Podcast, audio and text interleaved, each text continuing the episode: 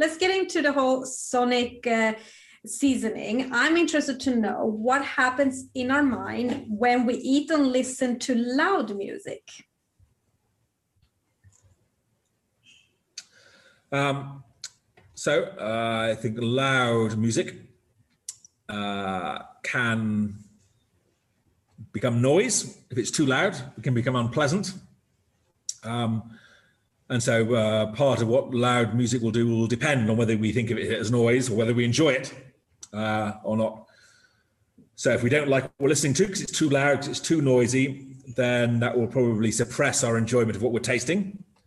Uh, kind of sensation transference. The more we like what we listen to, the more we like what we taste. Um, probably loud noise and music does suppress sweetness, does suppress saltiness, as I mentioned, the, in the air. What it also does is um, suppress your ability to pick up the alcohol content in a drink. It's less discriminating. Um, and uh, uh, beyond that, it does seem to lead to a significant increase in consumption in drinking. And so, for example, you know, in sort of the mission statements of places like the Planet Hollywood or um, or Hard Rock Cafe, they're going to have in their mission statement, we will play loud, fast music always because it will lead to a 30% increase in, in drinks consumption. Oh, they do say that. Okay. Yeah. Uh, it's right there in black and white. And um, so I think, yeah, does lead to drinking more. I think about not just about the loudness, but then of course the tempo of the music, maybe whether it's major or minor, um, and so on. Um, and uh, yeah, it's there, and it's probably the, you know, that is the sound is probably the easiest bit of the environment to change. Maybe they could increase their sales if they painted the walls Baker Miller. It's kind of chewing gum pink, uh, but that's kind of a bigger investment and harder to change back if you don't like it.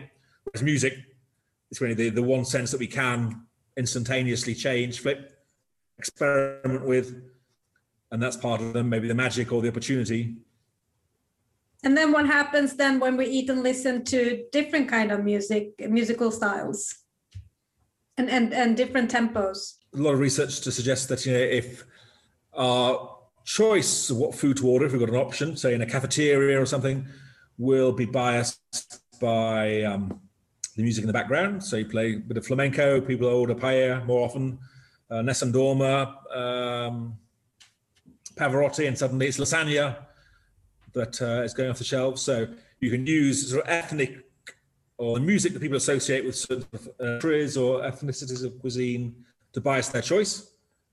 Um, before plays classical music, then people will often spend more in cafeterias, in restaurants, in supermarkets, even if that classical music seems like incongruent with the concept. So, uh, across one study of a restaurant somewhere in California again, when they found playing classical music in an African restaurant also increased sales.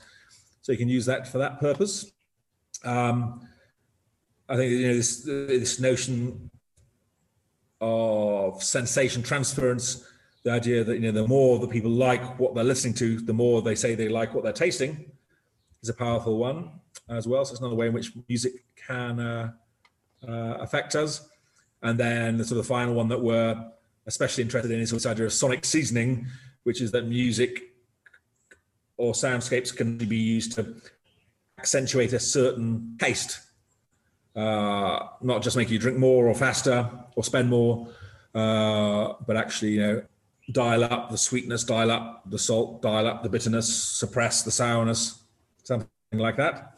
So we worked with British Airways a few years ago, and they had like a sonic seasoning uh, tracks you could plug your headset into into the armrest and listen to music matching the food.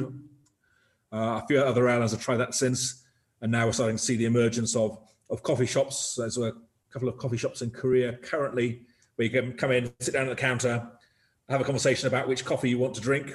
Is it you know the Arabian or the Colombian or the uh, whatever the Kenyan uh, blend, uh, and then put the headphones on, and there's music designed to match uh, each of the coffees, and everyone's there kind of at the counter drinking their own particular coffee that they like, but having a headset on to listen to the music that matches that particular taste experience. So this pairing, you know, we, we, the whole area of pairing food and drink started out, I guess, a few decades ago, it was only something that happened at high-end restaurants with food and wine pairing. That was it.